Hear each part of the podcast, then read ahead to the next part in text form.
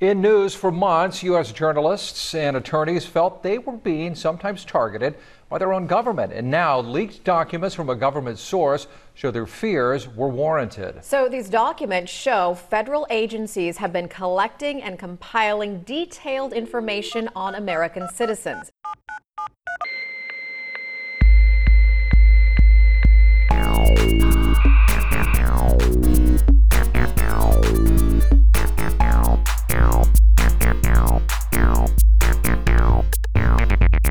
Welcome to the March 10, 2019 episode of the Raymond Tech News Podcast. Each week, I curate the articles, tweets, and back-channel sources to provide a 15 to 20 minute summary of tech news. This week, I'll be doing things a little differently. The basic format will be the same, but I'll only be sharing the headlines. Instead, spending our time together focusing in depth on a hot button issue of the week. Let's dive in. Citrix, a company that provides cloud computing services to the US government and over 400,000 companies worldwide, including 98% of the Fortune 500, has had their internal network breached this week. Jackson County, Georgia has paid a cybersecurity consultant to negotiate a ransomware fee after the local government's IT systems were locked in an attack. A pair of security researchers have discovered Verifications.io, an email marketing company, has left a database containing more than 700 million email addresses exposed on the web. Security Week reports that the Starwood Hotels hack has cost parent company Marriott $28 million so far. That's it for data breaches. Moving on to privacy headlines. The House of Lords in the United Kingdom has ordered the creation of an authority to regulate online services like Facebook and Google. As you heard at the top of the show, NBC7 in San Diego shocked the journalist community this week by revealing that the US and Mexican governments have been tracking more than 50 people, including journalists, an attorney, and immigration advocates. Chelsea Manning is back in jail after refusing to testify against WikiLeaks founder Julian Assange. The NSA may finally be shutting down its phone spying program, not because of outrage, but because people have shifted to encrypted messaging. Equifax is back in the privacy news again with their myequifax.com site. Brian Krebs of Krebs on Security reported this week that it was too easy to set up an account on this site that is meant to protect credit holders. Sue Kalina, a former patient coordinator at the University of Pittsburgh Medical Center, was found guilty in federal court of disclosing patient information improperly and to cause harm this week. She faces a fine of up to $250,000 and 10 years in prison. Google has stated that it will not be pulling the Saudi app Absher from its Google Play Store, even though the app is used to track and control women by Saudi men. Facebook's two factor authentication, which I recommend most Facebook users enable, has a serious flaw that links your phone number with your account, allowing people with your phone number to find you in search. Let's move on to security headlines. Car alarms made by Viper and Pandora, which bill themselves as being unhackable, have been hacked allowing attackers to locate cars, unlock the doors, and disable the alarms remotely. Google announced a new and admittedly rare bug in Apple's Mac OS operating system, affecting all laptops and desktops. The flaw is very technical and requires physical access to the machine. No word on a patch yet. Google also announced a patch for its Chrome browser for a particularly nasty bug. Most Chrome browsers have auto update on, but it still makes sense to check that you have the latest version installed. The announcement of the Chrome vulnerability came in tandem with an announcement from Google that Microsoft's Windows 7 operating system is vulnerable to an attack that hackers are actually using in the wild. There is no update for this issue yet. With the 2020 US elections looming on the horizon, a report by New York University's Brennan Center for Justice finds that state and federal governments need to boost their spending to fix and upgrade their voting machines. A new study shows nearly half of all programmers will take the easy way out and not properly obfuscate passwords. But on further digging, the study's flawed and doesn't give a representation of real world application development. I wanted to mention this to do my part to rid the world of clickbait. Konstantin Ignatov and his sister, Ruja Ignatova, have been arrested by US authorities for running a cryptocurrency pyramid scheme called OneCoin.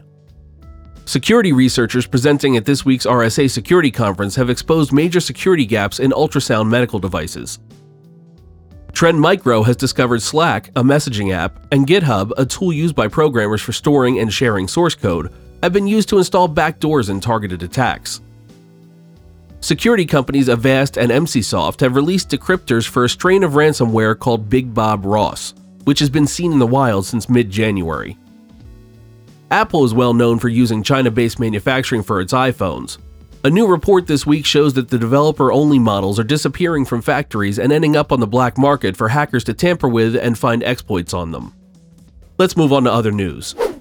Lawmakers in Philadelphia have become the first to ban cashless stores and restaurants in a move designed to help low income populations who don't have bank accounts. A new startup named Everloved has been built to guide families through the expensive and often confusing funeral process. Finnish company, Jolla, is making waves in the business and government sectors with their Sailfish operating system for mobile devices, an alternative to Google's Android and Apple's iOS. Major League Baseball is partnering with the independent Atlantic League to test out new tech that will automatically call balls and strikes.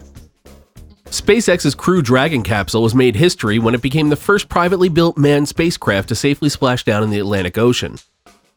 A professor of technology and digital business at the University of Pennsylvania spoke with The Verge this week about how to fix the problems with search and recommendation algorithms which have been dominating the news recently. Continuing its efforts to fight disinformation and conspiracy theories, YouTube has rolled out information panels on videos related to sensitive topics. Monika Bickert, Facebook's VP of Global Policy Management, has written a blog post detailing how the social media giant will combat anti vax conspiracy theories. FCC Chair Ajit Pai has come under fire again for allowing telecommunications companies to self report new broadband connections, inflating the number, which is how the FCC determines where and how to spend money. I reported a few weeks ago on the Olli self driving shuttle bus trial in Australia. This week, the manufacturers released footage of the 3D printed vehicle's crash test to prove its safety. Older GPS devices will need to be updated before the end of the year to prevent a Y2K like bug when 2020 finally arrives. Huawei is suing the US government, not simply to contest what it calls unfair business practices, but to defend its reputation as a global telecom provider. Google has filed a patent for a new game controller which reveals details of its upcoming streaming video game service. The controller puts much of the storage and logic directly in the user's hands. That's it for other news. Now for this week's feature story. In this week's feature, I'd like to discuss privacy today and where it should go in the future. In the 1970s, when computer networks were in their infancy, they were built across existing telephone networks. Telephones and computers at the time were similar. The phone sitting in your home didn't do any of the routing when you dialed a phone number. This was handled by the telephone company's switching equipment. Similarly, the computer terminal you sat in front of was used to access and manipulate mainframe computers, not do any of the processing on its own hardware. To further complicate things, there was no standard for communications between different types of computers. IBM systems couldn't talk with DEC computers, and neither of those could communicate with Xerox systems. Fixing the problem wasn't as simple as designing a new widget that made them all communicate.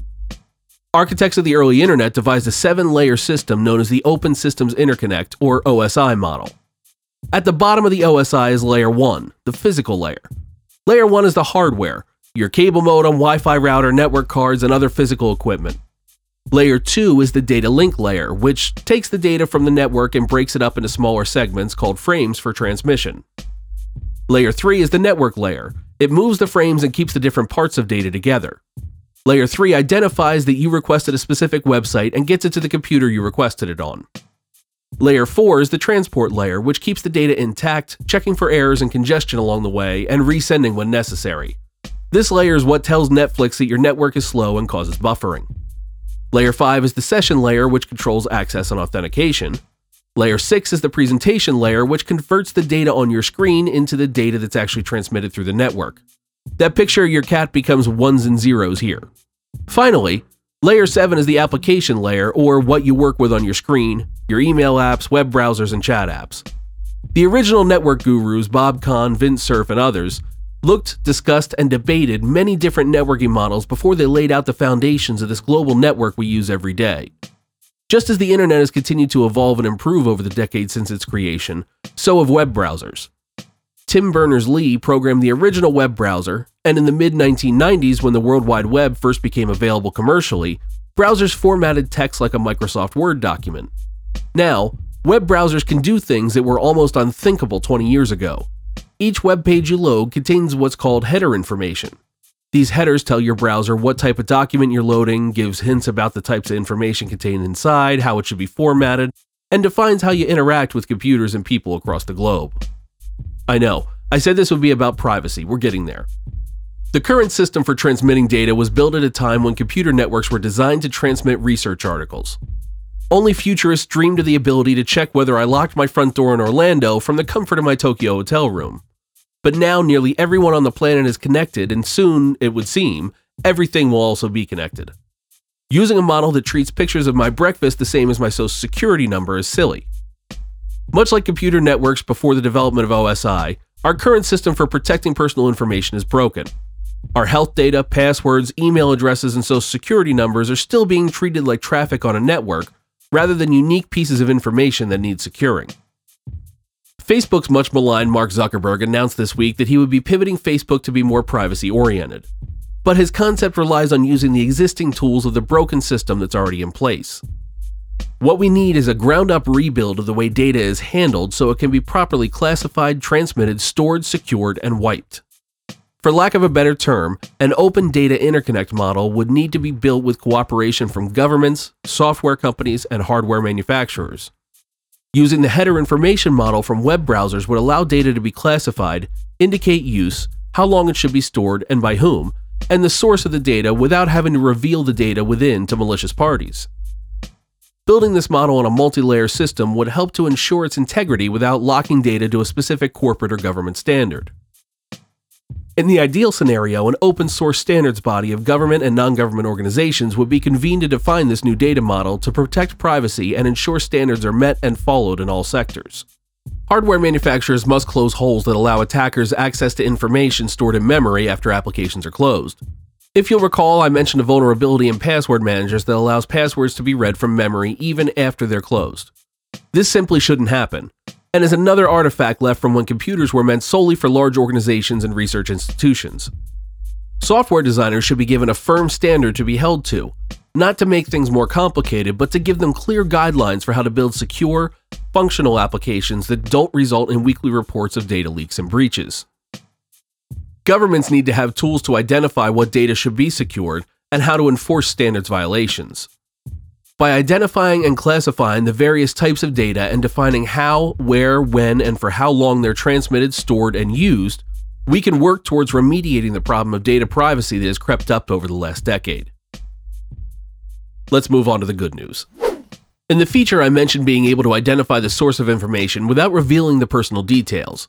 This may be closer to reality thanks to a new standard by the World Wide Web Consortium, or W3C. WebAuthn, short for Web Authentication, has just been finalized and is already supported by Chrome, Firefox, Edge, and Safari web browsers. The standard will allow a website to communicate with a physical authentication device, for instance, rather than having to use a password manager, you may plug a USB key into your computer which uniquely identifies you to a website without having to expose a password on the internet. But passwords won't be going away just yet, so I still recommend you use a password manager in the meantime. You are using one, right? If you're not, I recommend LastPass. LastPass allows you to sync passwords securely across your computer, phone, and tablets. More than just keeping a list of your logins, it generates secure random passwords for you, and on many websites allows you to change your password with just a couple of clicks. Don't get caught recycling passwords. Use LastPass. You can learn more about LastPass by visiting my affiliate link at raytech.co slash LastPass. That's R-A-Y-T-E-C dot C-O slash L-A-S-T-P-A-S-S. Back to the good technology news. Representatives Jim Langevin of Rhode Island and Glenn Thompson of Pennsylvania have reintroduced a bill in the U.S. House of Representatives this week that would fund cybersecurity education programs. The bill aims to ensure the workers of the future understand how to meet changing technical security needs. It focuses on funding for cybersecurity for power plants, dams, hospitals, and other critical infrastructure. Creative Commons, which is an alternative to copyright and public domain licensing, got a big win this week when Flickr announced that photos licensed under the Creative Commons framework won't be subject to its 1,000 picture limit. Creative Commons allows creators of original works to specify how their works are to be used and attributed. The least stringent being Creative Commons Zero, which doesn't require attribution and may be used in any way all the way to Creative Commons NCND, or non commercial no derivative works, which specifies the original content may not be remixed into other work or used for commercial gain, and must show attribution to the original creator. Friday was International Women's Day. To celebrate, an app called Safe in the City, or SATC, released a slew of new features.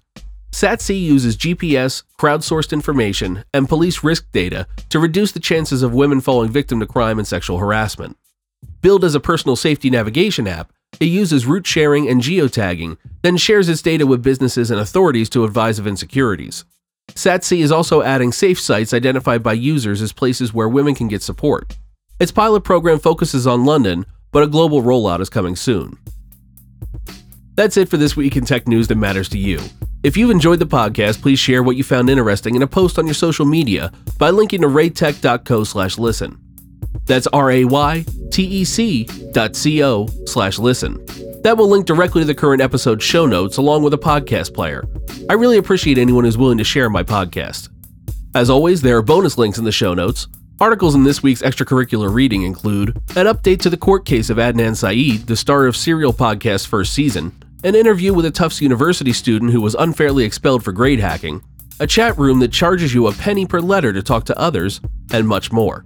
The show notes have links to each of the podcast apps I'm listed on and links to my social media. If you have any information, updates, or constructive criticism, feel free to reach out via social media. Thanks for listening and have a great week.